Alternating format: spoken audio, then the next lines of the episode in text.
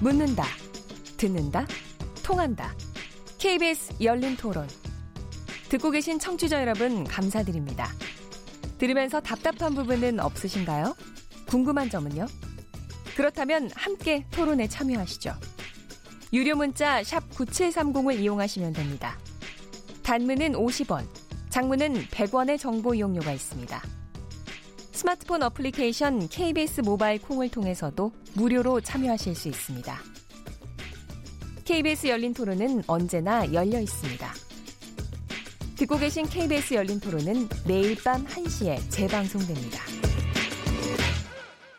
자기 아이고 어쨌든 누군가가 양육을 해야 되고 비용이 든다면 아빠도 뭔가 해야 되는 거 아닌가요? 그렇게 안 하면 결국 엄마가 다 모든 걸 책임지는 거잖아요. 그 왠지 좀 불공평한 것 같은데. 어쨌든 법원 판결까지 있고 의무 이런 거를 안 지키는 건 말이 안 된다고 생각해요. 재산이나 급여 이런 데 차압을 해야죠. 없으면 어쩔 수 없겠지만 있어서 안 주는 거는 그거는 잘못된 거잖아. 근데 안 주니까 어떻게 하겠어. 법으로. 당연히 엄벌해서 받아내야 되는데 받아낸다는 표현은 좀 어폐가 있겠지. 당연히 줘야 되는 건데. 글쎄 얼굴 공개는 잘하는 애들한테도 좀 안 좋지 않을까 싶어. 남자가 지급하든 여자가 지급하는 간에 생계 수단이 없기 때문에 그거는 당연히 지급을 해야 되는데 그게 이제 상대방도 지급할 수 있는 능력이 안 되는 사람들 뭐 어떻게 법적인 제재를 한다고 해서 해결책을 있는 건 아니잖아요. 만약에 있는데도 하고 부당하게 지급을 안 한다고 하면 처벌 조항을 해서 저당을 한다든가 아니면 차압을 한다든가 해서 강제적으로 구상을 해야 되겠죠, 그거는. 한두 푼 나가는 것도 아니고 부모가 됐으면 그거는 성인이 될 때까지는 책임을 져줘 야 된다고 생각하거든요. 재산이 있을 거 아니에요. 그럼 다른 사람 뭐 친척이나 아는 사람한테 불법으로 해가지고 숨기는 사람들이 많다고 얘기는 들었어요. 그것까지 다 해가지고 당연히 신상 공개해가지고 받아내야죠. 네, KBS 열린 토론 오늘 목요일 키워드 토크 코너 어, 두 번째 주제입니다. 어, 앞에 오한진 교수님은 이제 가시고 지금은 김남근 변호사님, 손정혜 변호사님, 이웅혁 경찰학과 교수님 세 분과 함께 토론하겠습니다. 양육비 미지급 문제 시민들 목소리 들으셨는데요. 어, 지난달이었습니다. 그 국회 앞에서 이른바 나쁜 아빠 사진전이라는 게 있었는데요. 양육비 해결 모임이라고 하는 양해모라고 하는 시민단체가 이 사진전을 열었는데 이게 첫 번째가 아니고 이번이 열 번째 전시였다고 그럽니다. 어떤 배경인지 손정혜 변호사님께서 좀 설명해 네. 주시겠습니다. 일단은 여의도 앞에서 이렇게 신상을 공개해서 나쁜 아빠라는 이제 단어를 사용하면서까지 이제 법안 통과 촉구, 집회를 했다라고 보시면 될 것 같은데요. 네.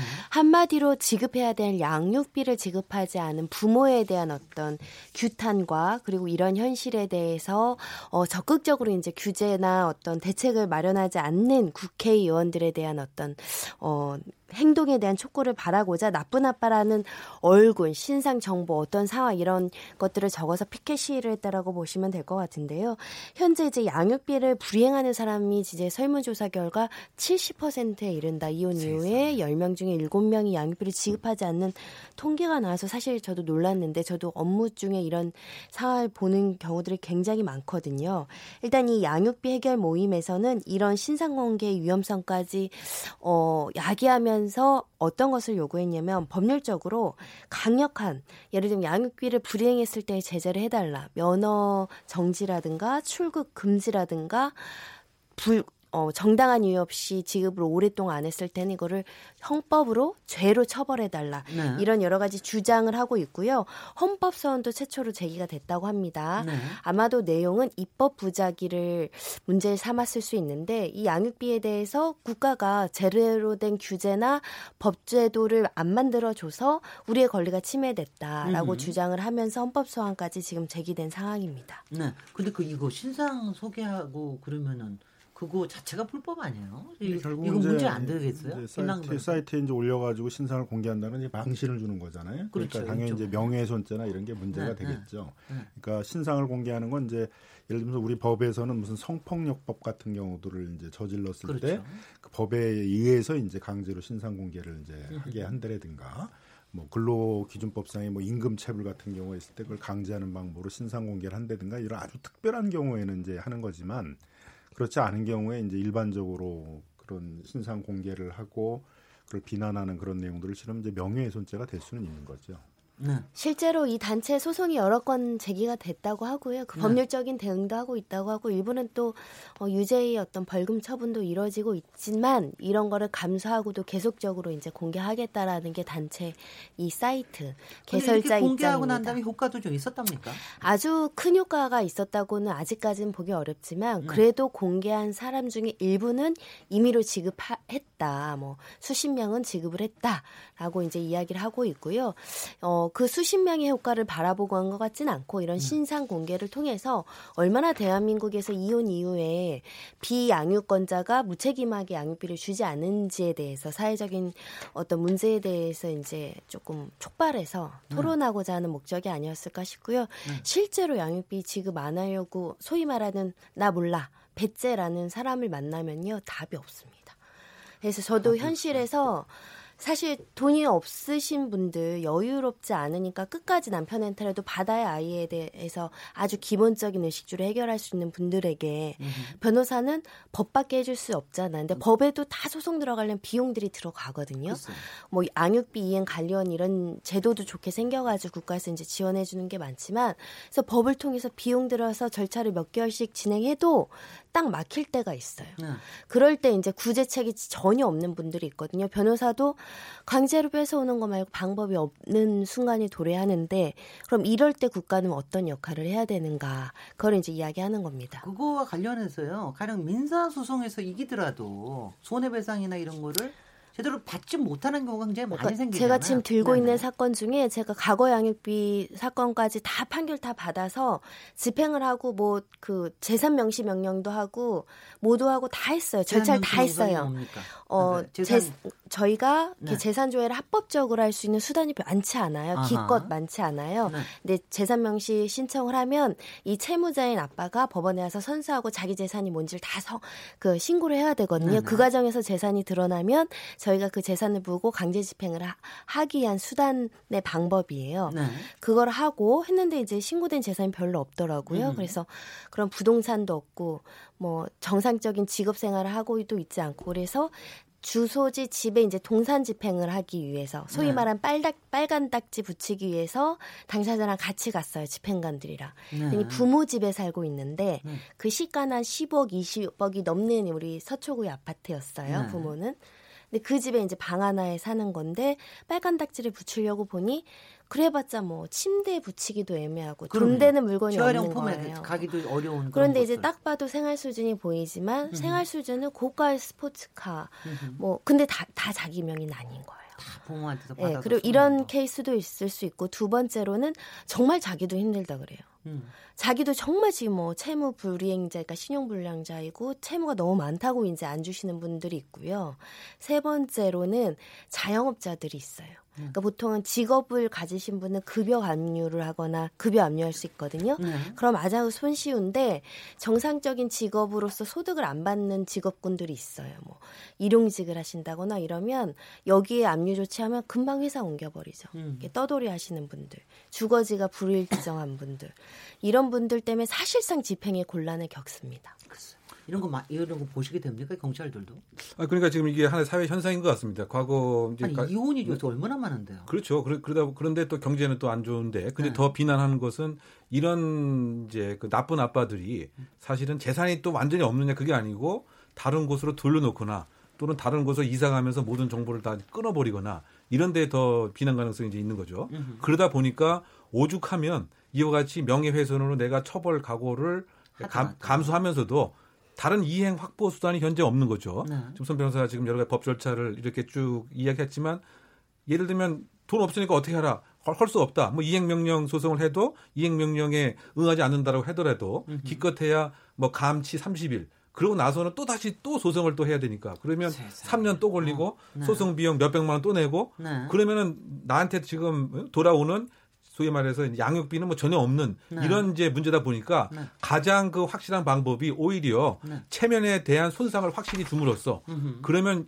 이 사람이 지금 어떤 사업을 하고 있다 그러면 누구니 다 알게 되니까 그래도 효과가 그 있지 않을 것이냐. 음흠. 그래서 그 지금 뭐 이런 뭐 효과도 뭐 조금 뭐 있는 것으로 이렇게 나오는 이런 언론 보도도 좀 있는 것 같고요. 왜냐하면 네. 그 어, 상당 부분의 양육비를 내게 되면 그 순간부터 바로 그 사진이라든가 주소라든가 개인 신상을 다 없애주겠다라고 네네. 하니까 이제 그 음. 개인 체면에 대한 것 때문에 우리 그 국내에서는 사실 얼굴에 대해서는 상당 부분 부담감을 느끼는 것이기 때문에 그래서 과연 이제 그 국가가 이같이 불법 자체를 방치하면서 방치를 그대로 해야 되느냐 아니면 다른 에, 이행 확보 수단을 적극적으로 이제 마련하는 것이 이제 필요하지 않느냐. 그래서 관련된 여러 가지 법안들이 나오고 있는데 어떤 측면에서 보면 이거는 그 아동 학대의 한 부분이 될 수가 있다. 네네. 왜냐하면 어쨌든 자기가 생부인데 어느 정도의 보증인적 지위가 있는데 전혀 남불러라 하는 것은 아동 방임이다. 네. 그럼 형사 처벌도 이제 가능하지 않겠느냐. 네. 뭐 이런 그 법안에 대한 이제 개정까지 지금 논의는 되고 있는 상황인 거죠. 근데 이제 중요한 건 아빠 내면 안 내는 건 아니고 아까 그 단체도 뭐 절대적인 뭐 퍼센테이지는 아빠들이 많은데 10%는 아빠고, 네, 10%는 엄마들도 있다라고 네네. 해요. 그러니까 결국은 이혼하는 가정에서 아이들과 이제 좀 단절이 돼서 면접 교섭이 원활하게 이행되지 않는 특히 이제 한쪽이 이혼하면 재혼 가정으로 가면서 아예 단절하고 사시는 분들이 있거든요. 네. 특히 면접 교섭이 잘 이루어지면 아이들을 계속 보기 때문에 그 부채 의식 때문에라도 아이들한테 양육비는 약속한 대로 주는데 네. 그것도 제대로 하, 이행하지 않는 부모 사이에서는 양육비에 대한 책임감은 거의 느끼지 않고 이 돈 주면 내가 싫어하는 싫어해서 이혼한 저 상대방이 가져가는 돈이라고 생각해서 이 돈 있어도 안 주려고 버티시는 분들이 좀 있어요. 네. 그래서 우리 법에서는 보통은 양육비를 아이한테 주는 게 아니라 아이를 위한 거지만 비양육권자가 양육권자한테 주게 돼서 양육권자의 계좌로 들어가거든요. 네. 그래서 어떤 사람은 남편들이 나는 저 여자한테는 절대 줄 수 없으니 아이로 통장을 만들어서 주면 주게 주겠다 이런 분들도 있어요. 원래 판사님들은 허용을 해주지 않는데 그 우리 양육비의 뭐. 제도가 좀 불합리할 수도 있고 합리적일 수도 있는데 네. 일시금으로 받으면 이런 문제가 없잖아요. 아 근데 때. 왜 일시금? 제가 제가 항상 묻고 싶은 게 그거예요. 왜 그러니까 재판부는 항상 이거를 정액으로 월로 하기로 해요. 왜냐하면 일시금으로 받았다가 만약에 양육권자가 잘못된 판단을 해서 투자했다 날렸다가 아, 그럼 아이한테 엄청난 해악이 끼칠 수도 있고요. 네. 일시금으로 받아서 정산했지만 저희가 양육비를 결정해 놓으면 그게 고정화된 게 아니라 아니 근데 나중에 그런 거는 제도를 가지고 어디다 신탁을 해놓든가 그러면 되잖아요. 그건 제도적으로 개선을. 현재로서 는 그런 제도가 없어요. 양육비 네, 네. 신책 대조가 네, 없고 그리고 만약에 일시금으로 다 받아서 끝내버리면 우리가 양육비 변경 신청을 요즘 되게 많이 하거든요. 음. 과거에 50만 원을 결정했는데 소득 수준도 높아지고 물가도 높아져서 음. 이그 기준을 변경을 해야 돼서 증액 청구를 많이 해요. 네. 그래서 일시금으로 받는 거는 굉장히 제한적으로 해요. 제가 음. 100건 중에 한두 건 나올까 말까 이제 조정 과정에서 협의가 된다거나 아주 네. 특이한 경우에들만 일시금 청구가 받아들여 이어지고 현재로서는 아이 다섯 살 때 이혼하면 열아홉 살 때까지 14년을 양육비 받는 관계로 유지가 되는 거예요. 네.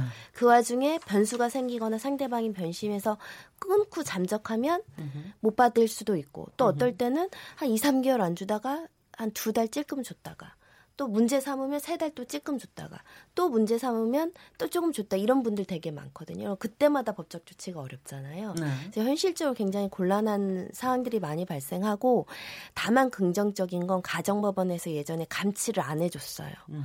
웬만하면 안 했거든요. 그렇겠죠. 근데 요즘에는 네. 요즘엔 잘하십니다. 음흠. 워낙에 사회적으로 문제가 돼서 양육비를 이행 명령을 내렸는데 두 번 어긴다, 세 번 어긴다는 감치예요. 그러면은 직장 생활하는 사람들한테는 갑자기 그 회사 못 나가는 타격을 입으니까 주더라고요. 네. 그래서 국가의 공권력이 들어와야 저분들이 깨우치서 주더라고요. 음흠. 그래서 이 단체가 이야기하는 게 이 사적 영역에서 해결하니까 아이들이 너무 불안정해진다. 아, 그래서 규제를 만들어 달라고 하는 게 이제 회의 입법 내에서 음주운전을 정지 내지 취소해달라. 굉장한 타격이죠. 그렇죠. 예. 그리고 출국 금지 시켜달라. 음흠. 그리고 이거 범죄화 해달라. 이런 음흠. 주장이 지금 제기된 상황이에요. 아니 근데 저는 이, 이분들 기사들을 보면서 그게 저기더라고요. 제가 지난번에 낙태죄 가지고 얘기할 때도 그랬는데 2012년에도 똑같은 일을 했다. 하나도 변화가 없다. 7년이 되도록.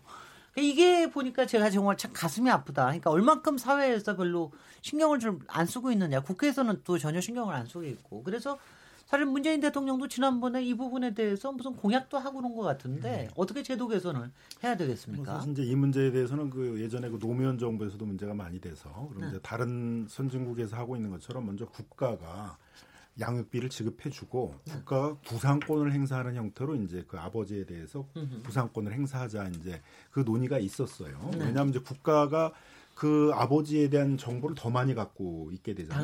이제 이혼을 했으니까는 어디 살고 있는지도 모르고 어디 소득이 있는지도 모르고 그러지만 국가는 이제 맘만 먹게 되게 되면은 이제 뭐 어떤 직장에 다니고 있고 소득 이런 것들을 알아내서 그런 것들을 구상할 수 있으니까 그렇게 이제 하자는 거예요. 예를 들면 독일 같은 나라 같은 경우에는 이제 그 그런 제도들을 운영을 하고 있거든요.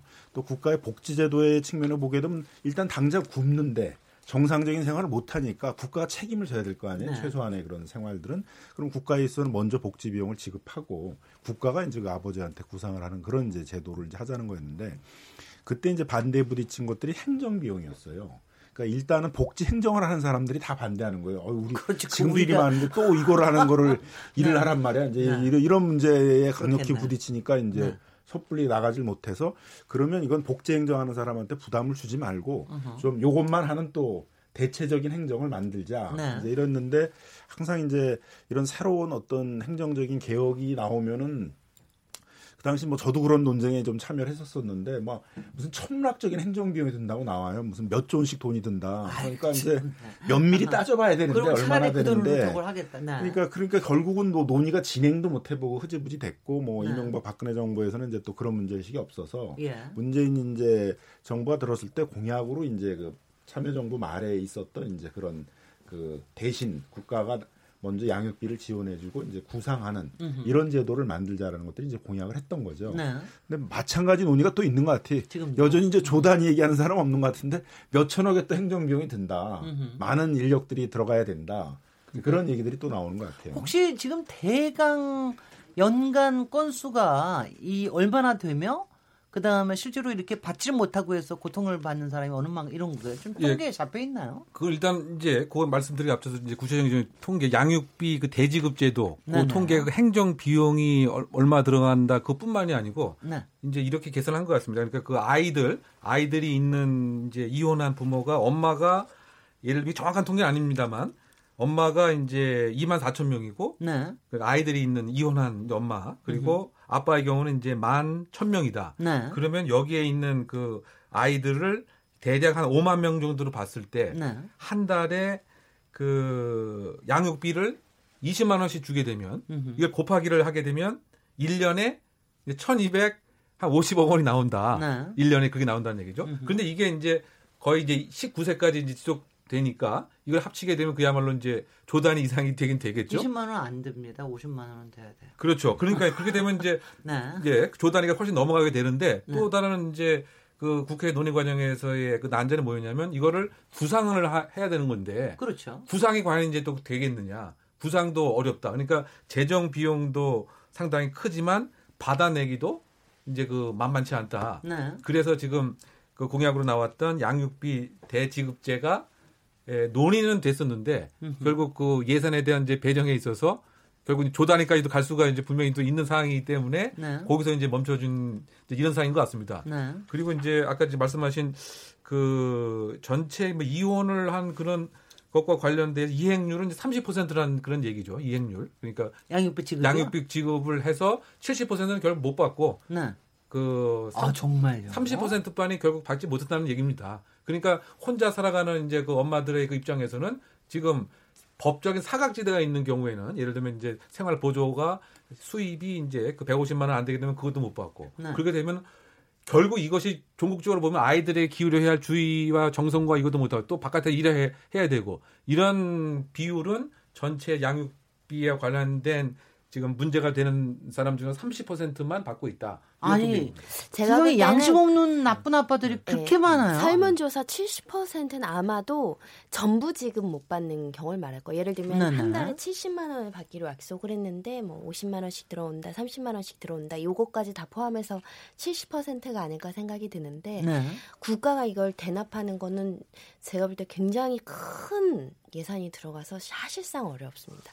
만약에 네. 할 거면 음흠. 최저 생계 기준 그 기준을 만들어서 이 밑에 최저 생계 그 기준에 있는 쪽은 대납하고 구상하고 그 위에는 사적으로 강력한 제재를 해서 임의로 지급하게 이끄는 게 훨씬 더 효과적이지 않을까 그런 생각이 들어서요. 왜냐하면 아니, 저는 실제로 만약 그 제도가 생기면은 지금 안 하려고 그러는 남자들이 더 많아질 것 같아요. 네, 실제로 양육비 기준이 요즘에 계속 양육비 산정 기준표라는 게 있거든요. 네. 그럼 소득들도 많이 높아지고 해가지고 아이 한 명한테 들어가는 게 50, 예전에 뭐 30, 51인데 요즘 기본이 70, 100 으로 네. 올려서 그 결정되는 경우도 꽤 많아요. 아이가 둘면 한 집에 150만 원을 국가가 일단은 대답을 해줘야 된다는 네. 게 현실적으로 어려울 수도 있기 때문에 아마 최저 기준 때문에 당장 양육비가 없으면 생활 곤란을 겪는 가정들 음흠. 그 가정들을 우선적으로 대납하고 구상하고 음흠. 나머지 생존의 위험성이 발생하지 않는 위에 그 부분들은 음흠. 이제 여러 가지 이행 명령 제도하고 지금 가태료 천만 원 이하하고 감치 명령 하는데 그래도 저는 돈이 없습니다. 이랬을 때는 음흠. 아예 정당한 이유 없이 어, 양육의 의무를 이행하지 않는 것은 아동 학대로서 처벌할 수 있는 규정을 만들거나 네. 실질적으로 좀 더 강력한 규제로 뭐, 음, 뭐 면허를 정지하거나 취소를 한다면 훨씬 더 뭐 대리 아르바이트라 해서라도 지급하겠죠. 그렇게 음. 되면 본인이 네. 불편해지면. 음. 그래서 그런 제재 수단을 조금 더 강력하게 하는 걸 먼저 단계적으로 할 수 있지 않을까. 네, 이제 거꾸로 생각해 네, 보시면 그러니까 물론 이제 외국에서 하는 것들이 무조건 다 대납해주고 구상을 하는 게 아니라 복지 대상이 되는 분들에게 음, 이제 대납을 음. 해주고 구상을 이제 한다는 거예요. 근데 네. 우리는 복지 대상이 되는 분들도 복지비를 받을 수가 없어요. 왜냐하면 음. 부양을 해줄 의무자가 있기 때문에 네. 거기서 받아야지 왜 국가가 주냐 그래서 안 해주니까 네. 그러니까 결국은 다 못 받는 거잖아요. 음. 국가로부터의 복지 수급도 못 받고 실제 양육비도 못 받고 그러니까 네. 아, 최악의 상태가 돼버리는 거잖아요. 그러니까 오히려 아버지가 없었으면 좋았는데 음흠. 아버지가 없었으면 음, 이제 국가에서라도, 국가에서라도 받았는데 아버지가 있는 바람에 국가로부터도 못 받으니까 음. 네. 그래서 이제 이런 걸 방지하기 위해서 복지 대상자가 되는 사람들한테 먼저 지급하고 그 복지 비용을 들인 거를 이제 국가가 음흠. 그 부상을 하자 이런 거예요. 그러니까 뭐 그 숫자는 이렇게 많지 않을 수도 있고 그 다음에 그 이제 2단계에 가게 되면 국가도 만회를 해야 되잖아요. 네. 그러니까 이제 여러 조치가 많이 들어오게 돼요. 이제 캐나다나 미국 같은 데 면허 정지가 왜 효과적인 수단이냐면 거기 땅이 넓어서 네. 직장을 다니는 면허가 없으면은 이게 먹고 살기 힘들어요 아버지가. 네. 그러니까 면허 전지 같은 것들도 하게 되고 뭐 프랑스나 이제 이런 나라들 같은 경우에는 이제 형사 처벌도 하게 되고 이러는 우리, 거죠. 왜냐하면 국가도 휴대폰, 부담이 많이, 휴대폰 많이 되니까. 정지하면 될 것 같은데. 그 다른 사람 명의로 휴대폰 정지하면은. 그러니까 네, 뭐 네. 다른 나라에 이제 많이 이동하면서 하는 네. 사람들에 대해서는 뭐 출국 금지 같은 것도 할수 음. 있고 그렇게 되니까 네. 국가도 그러면 좀 더 책임감이 높아지게 되고 적극적으로 이제 그 구상권을 행사해서 그, 그 대신 대납한 그 복지 비용들을 갖다가 이제 환수하려고 하기 때문에 그러면 이제 환수율도 높아지게 되는 거죠. 그러니까 네. 아마 그런 행정 체계가 만들어지면 그 그 아버지들이 결국은 양육비를 내게 되는 비율은 훨씬 높아지게 되는 것이죠. 네. 그리고 현재 제도도 적극적으로 활용을 하면 괜찮은 제도들이 많은데 이게 실효성이 떨어지게 운영이 되고 좀 절차가 복잡해서 다들 이제 그 양육비 때문에 문제가 된 놈들이 이제 굉장히 좀 어려워하는 게 이거 그럼 절차 얼마나 걸려? 그럼 변호사들이 최소 3개월에서 6개월은 필요할 수 있어요라고 얘기하거든요. 너무 길잖아요. 그러니까 네. 좀 간소해서 신속하게 결정을 내릴 수 있는 양육비 전담 재판부도 만들 필요가 있어요. 하면 신청하면 한두 달 안에는 바로바로. 바로. 그리고 현행 개, 제도에도 직접 지급 명령 제도라는 게 있어요. 이건 회사가 회사한테 말해서 그 회사에서 급여를 이 사람한테 주면 급여에서 양육비를 주는 게 아니라 회사가 급여에서 떼고 바로 주거든요. 네. 그런 제도도 현재 있고요. 이행 명령 제도 아까 말씀드렸고 음흠. 담보 제공 명령이라는 건 뭐냐면 담보를 제공하라 너의 그 양육비 지급에 대해서 음흠. 그리고 일시금 지급 명령도 있거든요. 아까 말씀하신 것처럼 월 매월 내야 되는데 2, 3회 어기면 한꺼번에 내라. 음흠. 근데 이게 현실적으로 잘 판사님들이 잘 결정을 안 내려주고 절차도 오래 걸리고 신청서 내면 한두 달 있다 재판기일이 잡히고 신문기일이라고 얘기하는데 신문기일 한 번 하고 끝나냐? 또 저쪽에서 어쩌고 저쩌고 또 그 주장할 게 있으면 두 번 정도, 세 번 정도 할 수 있거든. 거기면 네 달 가는 거예요. 그리고 결정문 받고 조치하고 결정으로 끝나냐? 항고라고 또 불복할 수 있어요. 그러니까 일반인들 입장에선 절차가 너무 길고 글쎄. 여러 번 법원에 가야 되고 음흠. 상대방이 뭐라고 또 답변하면 또 서로 공방을 해야 되고 좀 신속하고 간소하게 할 수 있게 좀 개선할 수 있으면 좋겠다. 아니 근데 근데 안돼 정말 저거 하는 게 이거를 그러니까 법원 사법 프로세스로 가면은 길어질 수밖에 없잖아요. 그렇죠. 근데, 근데 이거를 전담해서 조금 신속하게 할 수 있는 행정도 뭐 길어질 그렇죠. 수도 있지만 예. 행정에서 이거 처리할 수 있게끔 하는 이런 게 필요하지 싶은데. 예, 저도 전적으로 동의하는데 네. 지금 네. 같은 상황은 이게 지급이 만약에 끊기게 되면 또 사법 프로세스를 다시 또 해야 되니까 말이죠. 지금 같은 어. 거또 다른 문제가 되기 때문에 그 네덜란드 같은 경우는 아예 이제 이 그 부서가 국세청 산하에 그 있더라고요. 아, 이, 이 여성가족부에서 이거 해야 되는 거 아니에요? 근데 국세청 산하에 있는 어. 이유가 뭐냐면 이제 네. 아 국세청에 자, 있는 예, 것도 말 됩니다. 예, 그러면 네. 소득이 바로 잡히니까 네. 아예 처음에 양육비는 안낸 거는 안 내게 되면 아예 그냥 공제를 해 나가는 거죠. 예, 예. 본인의 소득 자체를. 어 그럼 이건 행정적으로 가장 직접적인 뭐 구상권도 할 것 없이 네. 어느 시점부터는 국세청에서 네. 세금 네. 떼는 것처럼 네. 아예 양육비를 그 제외를 하게 되면 음흠. 이행 확보 수단으로서 가장 이것이 좀 효과적이지 않을까 이런 생각이 듭니다. 이거는 그렇죠. 의미가 있을 수도 있는 게 이혼 이후에는 같이 살 때는 상대방 초본을 떼볼 수 있기 때문에 어디 이사 있는지도 알 수 있어요. 네네. 네. 근데 이혼하고 마음 먹고 잠적을 하면 바뀐 전화번호는 안 알려주면 전화도 네. 할 수가 없고요. 바뀐 네. 주소도 알 수 없고요. 네. 알려주지 않으면 직장 변동된 것도 알 수가 없어요. 네. 그 다음에 법적인 조치가 들어가야 관련된 정보들을 확인할 수 있는 거거든요. 네. 그러다 보니까 요 단계 어디 사는지 무슨 직장 다니는지 정도는 좀 간편하게 알 수 있게 해달라. 해달라 그런 목소리가 굉장히 컸고 요번에 음. 그래서 양육비 이행 관련 측에서 굉장히 주정해서 통합해서 재산 조회할 수 있게 해달라. 네. 지금은 변호사들이 저 은행은 이제 부동산 없는 것 같아 은행을 압류하려고 하잖아요. 그럼 어느 은행에 얼마가 있는지 저희로서는 도통 알 수가 없잖아요. 음. 전에 알 수가 없어요. 음. 그러면 예를 들면 H은행에 압류를 했는데 통장에 빵원이에요. 돈 들여서 시간 걸려서 압류했는데.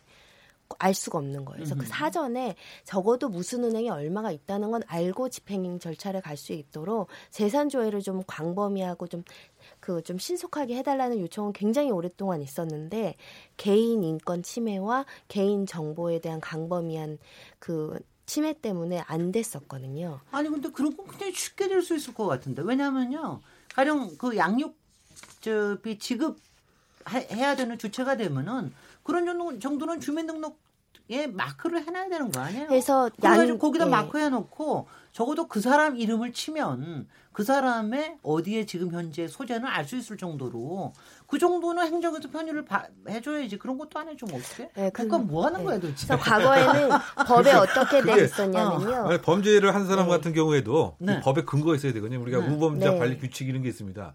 그 뭐냐면 이제 범, 범죄를 예, 저, 저, 저지고 나서 동네 복귀했을 때이 네. 사람들이 잘 지내는지 경찰관이 이렇게 살펴보는 그래서 일정한 위험이 있게 되면 제지를 해야 되는데 네. 이것이 이제 실제적으로 안 이루어지는 게 법이 아니고 그냥 규칙이거든요. 네. 그러니까 지금 말씀하신 개인 정보에 대한 침해로 역 소송을 그 당할까봐 그런 걸 안 하고 있는 거죠. 그러니까, 법, 아, 그러니까, 그러니까 법이 절대적으로 만들어줘야 되는군요. 네, 다행히 이제 조금 고무적인 게 지난해 2월에 양육비 이행 관련된 법률이 예전에는 그 돈을 안 주는 아빠나 엄마의 동의를 받아서 재산 조회를 할 수 있게 됐어요. 소득 조회를. 되냐고. 안 주는 사람이 당연히 동의를 할 수가 없죠. 안 하죠. 그러니까 조회를 못 했어요. 네. 근데 이제 법령이 바뀌어서 이 사람 동의 없이도 소득과 재산을 조회할 수 있도록 지금 개정이 되고 있거든요. 네. 이것만 해결돼도 굉장히 좀 도움이 됩니다. 진짜. 글쎄 말이죠. 그러니까 그 아니 도대체 얼마나 그야말로 암담하겠냐고요, 도대체. 그 다음에 도대체 그 말이죠. 이혼하고서 자기가 재산이 있는데 도대체 양육비 안 주는 심보는 도대체 뭐예요? 그럼 도대체 그, 그, 그 가슴에 요새 옛날 말에 그거 있죠. 뭐 가슴에 털 났냐, 심장에 털 났냐. 아니 왜 그런 사람 그, 그 사례들이 이렇게 그러니까 많습니까? 그 우리 그 이제 민법의 정신은 그 희생이거든요. 네. 결국은 부모가 내 거를 희생해 가지고 이제 아이들은 양육해야 된다. 그런 이제 정신으로 되어 있는데 이게 이제 이혼을 하고 나가게 되면 이제 그런 정신이 점점 점점 약해지는 거죠.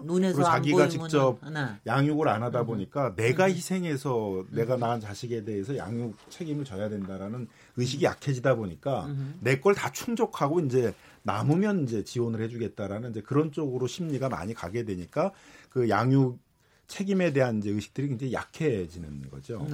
네. 그렇기 때문에 이제 이거를 당사자들에게만 맡겨가지고는 굉장히 어렵다라는 음. 점이 있기 때문에 이제 점점, 점점 힘들어질 것 같아요. 행정에 대한 개입들이 높아지고 또 외국의 같은 게 이혼율이 높아지니까 그리고 또 우리처럼 이제 그거는 일단은 아버지가 찾아서 아버지 찾아가지고 그 어머니가 해결해야 돼 이렇게 네. 무책임을 맡기기가 어려워서 네. 점점 이제 직접 그 복지 비용들을 지급해야 되니까. 네.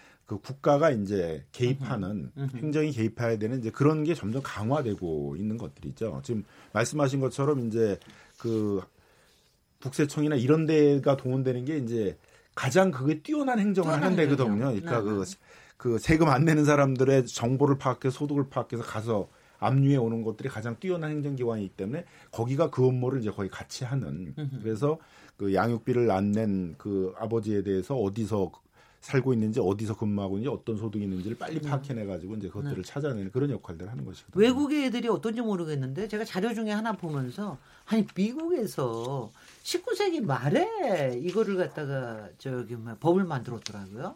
그러니까 도망간 아빠가 워낙 많았던 모양이죠 거기에. 음. 1886년에 법을 만들어서 제가 오 웬일이야 미국이 상당히 선진적으로 이런 걸 만들었네. 음. 문제가 그만큼 많았기 때문에 그랬겠죠. 그렇죠. 그러니까 네 하나의 이제 그 양육에 대한 예, 의무 자체를 네. 이렇게 그때부터 이제 이미 그 법문화로서 만들어 놓은 것 같습니다. 네. 그러다 보니까 이제 우리가 얘기 나눴던 여러 가지 생활 속에서 압박을 계속 해야 이것이 효과를 발휘할 수 있는 거냐가 아니냐라고 해서 예, 해외 출국도 금지시키고 운전면허도 뭐 정지시키고 뭐 이런 것이 결국 이행 확보 수단으로서 뭔가 확보 수단이 마련이 돼야 그 이 양육비가 지급이 된다라고 하는 그런 생각들이 네. 19세기부터 이미 쭉 있었던 것 같고요. 글쎄요. 우리는 이제 그런 확보 수단에 관한 논의가 이제 지금 들어서야 음흠. 그나마 이제 에, 명예훼손의 위험을 무릅쓰고라도 지금 이런 사이트에서 공개를 하게 되면 효과가 있지 않겠느냐 이런 것이기 때문에 네. 국가가 이거를 그대로 이제 그 방치해서는 이제 안 될 것 같고요. 더군다나 지금 에, 미혼모에 관한 문제도 여기 사실 또 함께 또 글쎄 말이죠. 그럴 것 같습니다. 깔려 네. 있기 때문에 그뿐만이 아니고 이런 책임을 왜 여성 혼자서 져야 되고 더군다나 음. 그 양육비의 그 범위 자체도 19세까지만 일단은 돼 있는 것이기 때문에 그 이후에 돈이 더, 더 들어가죠. 사실 그 대학 학비까지도 네, 네. 사실 필요한 네. 것인데 그럼 양육비의 범위도 현실화 시키는 것도 함께 작업이 좀 있어야 할 시점 같습니다. 네. 그 미국이 조금 다른 측면이 있죠. 아동 보호에 대해서는 훨씬 더 법 규제가 강한 나라. 그런 것 같아요. 그러니까 양육비는 우리나라도 아직은 성인, 엄마 아빠의 문제라고 생각하시는 분들 많아요. 돈 네. 문제니까요. 근데 이거는 엄연히 아이에 대한 문제고 아이가 받을 돈이잖아. 아이가 쓸 돈이라서 이건 아동 복지의 측면으로 접근하니까 훨씬 강한 규제를 외국에서 시작할 수 있었던 거죠. 네. 우리나라도 이게 아동의 어떤 방임인가 방치다 학대다 정상적인 어떤 그 의무를 하지 않았을 때는 아이한테 해를 끼치는 행위다라는 인식이 강해지면 책임감이 생기는데 지금은 아빠들 엄마들이 헤어진 저 사람한테 주는 돈이라고 생각하는 경향이 있어요. 그 네네. 문화가 좀 바뀌어야 됩니다. 그게 굉장히 중요한 것 같군요. 여기서 우리 문자들 좀 들어봐야 되겠습니다. 정희진 문자 캐스터? 네, 안녕하십니까. 문자 캐스터 정희진입니다. KBS 열린 토론 목요일 코너죠. 키워드 토크의 두 번째 키워드는 양육비 분쟁인데요. 청취자 문자 소개해 드리도록 하겠습니다. 네, 먼저 휴대전화 끝자리 1038번 쓰시는 분. 양육비를 강제할 수 있는 방법을 찾아야 합니다. 저는 국세나 지방세처럼 정부가 양육비를 청구하는 방법을 도입했으면 좋겠습니다. 더불어 양육비를 안 줄 경우 대출 규제를 하는 등 금전적인 제재를 가했으면 좋겠네요. 콩으로 의견 주신 별밤이라는 아이디를 쓰시는 분. 양육비 미지급자, 남성 비율이 월등히 많다고 하지만 나쁜 아빠라고 칭하는 건 안 좋은 것 같습니다. 저는 양육비를 안정적으로 확보하려면 신탁제도나 국가 구상권 제도를 도입해야 한다고 생각합니다. 라는 의견 주셨고요. 휴대전화 끝자리 5560번 쓰시는 분. 결혼도 이혼도 개인의 선택인데요. 양육비 문제에 왜 정부가 개입해야 하는지 모르겠습니다. 정다연 청취자. 태어날 때 부모를 선택할 수 없는데 아이가 무슨 죄가 있나요? 아이들 생존권이 침해되는 것 같아서 속상합니다. 휴대전화 끝자리 9407번 쓰시는 분. 저출산 문제가 심각한데 양육비 미지급 문제는 정부가 나서야 하는 게 아닐까요? 그래야 한부모 가정에서 아이를 안심하거나 기를 것 같습니다. 김수영 청취자입니다. 아이를 낳으라고 지원금을 많이 주는데 정부가 양육비를 대신 주고 나중에 청구하면 어떨까요? 아이들 잘 키울 수 있는 정책 도입이 시급합니다. 라고 보내주셨고요. 휴대전화 끝자리 8948번 쓰시는 분. 양육비 지급 판결에 대한 강제성을 높여야 합니다. 더불어 정부가 복지 차원에서 양육비를 선지급하는 방안을 고민해 봤으면 좋겠습니다. 휴대전화 끝자리 6623번 쓰시는 분. 양육, 양육비를 받더라도 경제적으로 어렵다는 이야기를 들었는데요. 법적으로 양육비는 얼마를 주게 되어 있는지 산정 기준이 궁금합니다 해주셨습니다. 네, KBS 열린 토론. 지금까지 문자캐스터 정희진이었습니다. 네. 아마 여기 여러 질문이 나왔지만 저는 두 가지만 얘기를 하는데 일단 어, 양육비를 얼마를 주게 되어 있는지 산정 기준이 어떻게 되어 있는지 혹시 아십니까? 그 법원에서 이제 일정한 네네. 기준을 매년 연구해서 발표하는데 양육비 네. 산정 기준표가 딱 정액이 되어 있는 게 아니라요. 부모 합산 소득이 많으면 많아질수록 이 아이한테 들어가는 비용은 많게 산정되어 있고 네. 아이 나이가 많으면 많을수록 구간별로 굉장히 어, 늘어나게 되어 있는데 네. 예를 들면 부모 합산 소득이 세전 500만 원이라고 하면요. 세전 500이면 뭐 아빠가 300 벌고 엄마가 200 번다고 된다고 치면 그때 아이가 6살이다. 음. 그럼 이 아이한테는 130만 원 정도 양육비가 필요하다고 기준표에서 얘기해요. 그럼 130만 원을 어 130만 원이 아이한테 소요되는 금액인데 이거를 아빠가 몇 퍼센트 내고 엄마가 몇 퍼센트를 낼지를 그 부부끼리 협의가 안 되면 가정법원에서 결정을 하거든요. 네. 근데 보통 이제 소득 대비로 하니까 아까 소득이 한 두 배 차이 정도 난다고 했잖아요. 네. 그럼 앞, 앞, 뭐 엄마가 40만 원, 뭐 아빠가 음흠. 90만 원 이럴 수도 있고요. 네. 엄마가 50만 원, 아빠가 70만 원 이런 식으로 결정할 수도 있는 80만 원이겠네요.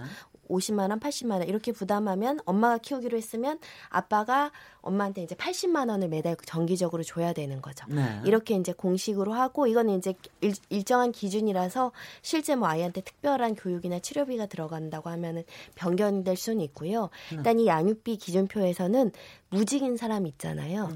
네. 경제적 능력이 없어도 최소 2, 30만 원을 내라고 써 있어요. 네. 최소. 네. 당신이 아무리 정말 뭐 어떤 문제가 있어 정말 무능력자가 아니어도 2, 30만 원을 내라는 게 법의 취지예요. 네. 기준의 취지. 그래서 가능한 한 성인이 고생하더라도 희생하더라도 무슨 일을 하더라도 아이 양육비는 최저는 줘야 된다. 네. 근데 2, 30만 원도 안 주는 어, 아빠 엄마들이 있다는 거죠. 아니 뭐 외국에도 뭐 이른바 나쁜 아빠들이 좀 있기는 하겠으나 상당히 대, 뭐 일반적으로 아이가 나오면 자기가 결혼을 하든 안 하든 그 친구에 대한 양육은 책임을 진다라고 하는 기본적인 생각들이 상당히 좀 있는 것 같은데 여기 아까 5560번님이 아주 도발적인 질문을 하셨습니다. 결혼도 이혼도 개인의 선택인데요. 양육비 문제에 왜 정부가 개입해야 하는지 모르겠습니다. 이거 굉장히 어, 아주 본질적인 문제를 질문을 하셨는데 이 부분에 대해서 철학과 어, 소신과 어, 원칙을 담아서 답을 해주십시오. 음, 네네. 개인도 개인의 권한도 있지만 이제 개인의 책임이라는 것도 있는 거잖아요. 네. 사적 자치 원칙이라는 것들이 개인의 책임도 따르는 건데 아이를 낳고 이 부분도 이제 뭐 자신 부모 양측의 권리이기도 하겠지만 또 낳았으면 그거에 대한 책임도 있는 것이거든요. 네.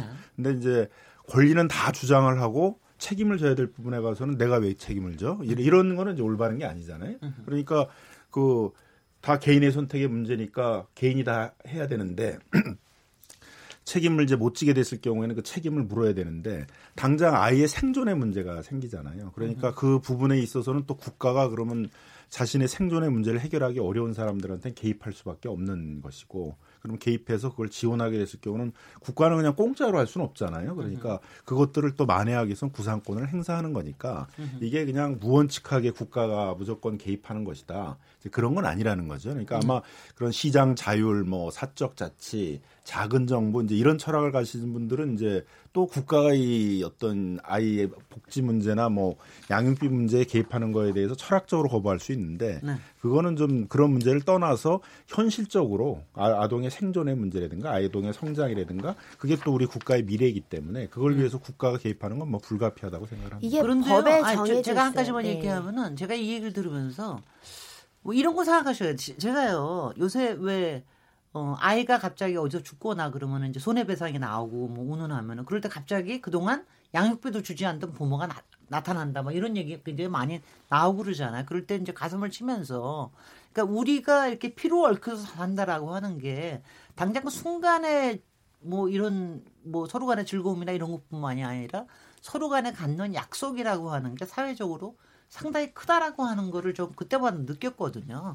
그런 점에서 저희가 사실 이런 원칙들을 참 잘 맞춰가야 되는 것 같습니다. 네네, 그러니까 이게 단순히 이제 국가가 개입할 근거가 네. 없는 것이 아니고 네. 아동복지법이나 이런 우리 헌법도 마찬가지고 네. 국가는 지자체는 뭐 국민을 보호하는 것뿐만 아니라 아동이 건전하고 안전하고 필요한 부분에 대한 교육을 해줄 의무를 부과하고 있어요. 헌법이 그렇습니다. 예, 네. 아동복지법에도 건전하고 안전하게 생활할 거를 보호하게끔 하고 국가는 그에 대한 정책을 수립할 의무를 부과하고 있다라는 네. 거죠. 그 일환으로 적정한 양육비가 있어야 아이가 건전하게 살아갈 수 있는 거죠. 필요한 교육을 받고 음. 그런 측면에서 이거는 법률적 의무이다라고 생각하시는 게 더 타당해 보이고요. 네. 아울러서 그런 부모의 의무는 법률적 의무가 아니냐.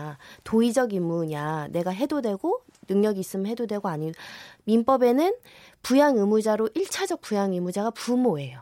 양육권자가 아니라 부모는 다 아이에 대해서 친권자가 아니고 양육권자가 아니더라도 부양 의무가 부여되어 있어요. 음흠. 그 의무를 이행해야 되는 거죠. 네네. 그래서 본인이 은혜적으로 아이한테 돈을 주는 게 아니고 의무를 이행하는 겁니다. 네네. 예. 기본적으로 이제 그 아동 생존권에 관한 위협이 이게 있는 거죠. 이, 이것은 상당히 아주 엄청난 공이기 때문에 그래서 이제 국가가 이제 관심을 이제 갖고 있는 상황이고요. 음. 또 이런 속담이 있지 않습니까? 뭐 다른 나라 속담이지만 아이 하나를 키우기 위해서는 전체 마을이 필요하다. 온 마을이 필요하다. 예, 그것이 바로 음. 지금 이런 그 아이에 대해서 이 우연치 않게 운이 안 좋아서 제대로 어, 아동으로서 성장할 수 있는 기회를 못 갖고 있는 이런 것에서는 마을 전체가 음. 관심을 가져야 되는 이제 그런 사항인 것이고요. 네. 국제법으로도 이제 우리나라는 이제 그 아동 권리 협약에 19, 1990년대 이미 그 가입이 그 돼 있어서 음흠. 보편적인 그 인격권에 대한 추구로서 아이를 다 잘 키우는 것은 우리 전체의 하나의 그 사명이자 의무인 거죠. 그래서 이것을 단순한 개인의 문제로 치부하기보다는 양육비는 국가가 또 마을 전체가 이제 관심을 가져야 할 이제 그런 문제인 것 같고요. 따라서 저는 이제 그 이런 사이트 사이트 나쁜 아빠들을 이렇게 오픈한 분들이 처벌받는 이런 상황이 돼서는 안 된다고 생각됩니다. 그래서 네. 차라리 이 주체를 그 뭐 여성 가족부라든가 아니면 경찰청이라든가 음. 오히려 이 사이트를 그런 공적인 이, 이, 기관이 관리를 하게 되면 이와 같은 처벌자는 없지 않았을까? 아, 여성 가족부가 저 명예훼손 손, 저 네. 당할 걸요 아마. 네, 이제 이제 이제 마쳐야 되겠습니다. 오늘 좋은 아빠 이웅혁 교수님의 말씀 주셨습니다. 오늘 토론에 참석해 주신 김남근 변호사님, 손정혜 변호사님, 이웅혁 건국대 경찰학과 교수님 감사드리고요. 일부에 나오셨던 오한진 교수님께도 다시 한번 감사 말씀드립니다. 저는 내일 7시 20분에 다시 찾아오도록 하겠습니다. 감사합니다. 네, 감사합니다. 감사합니다.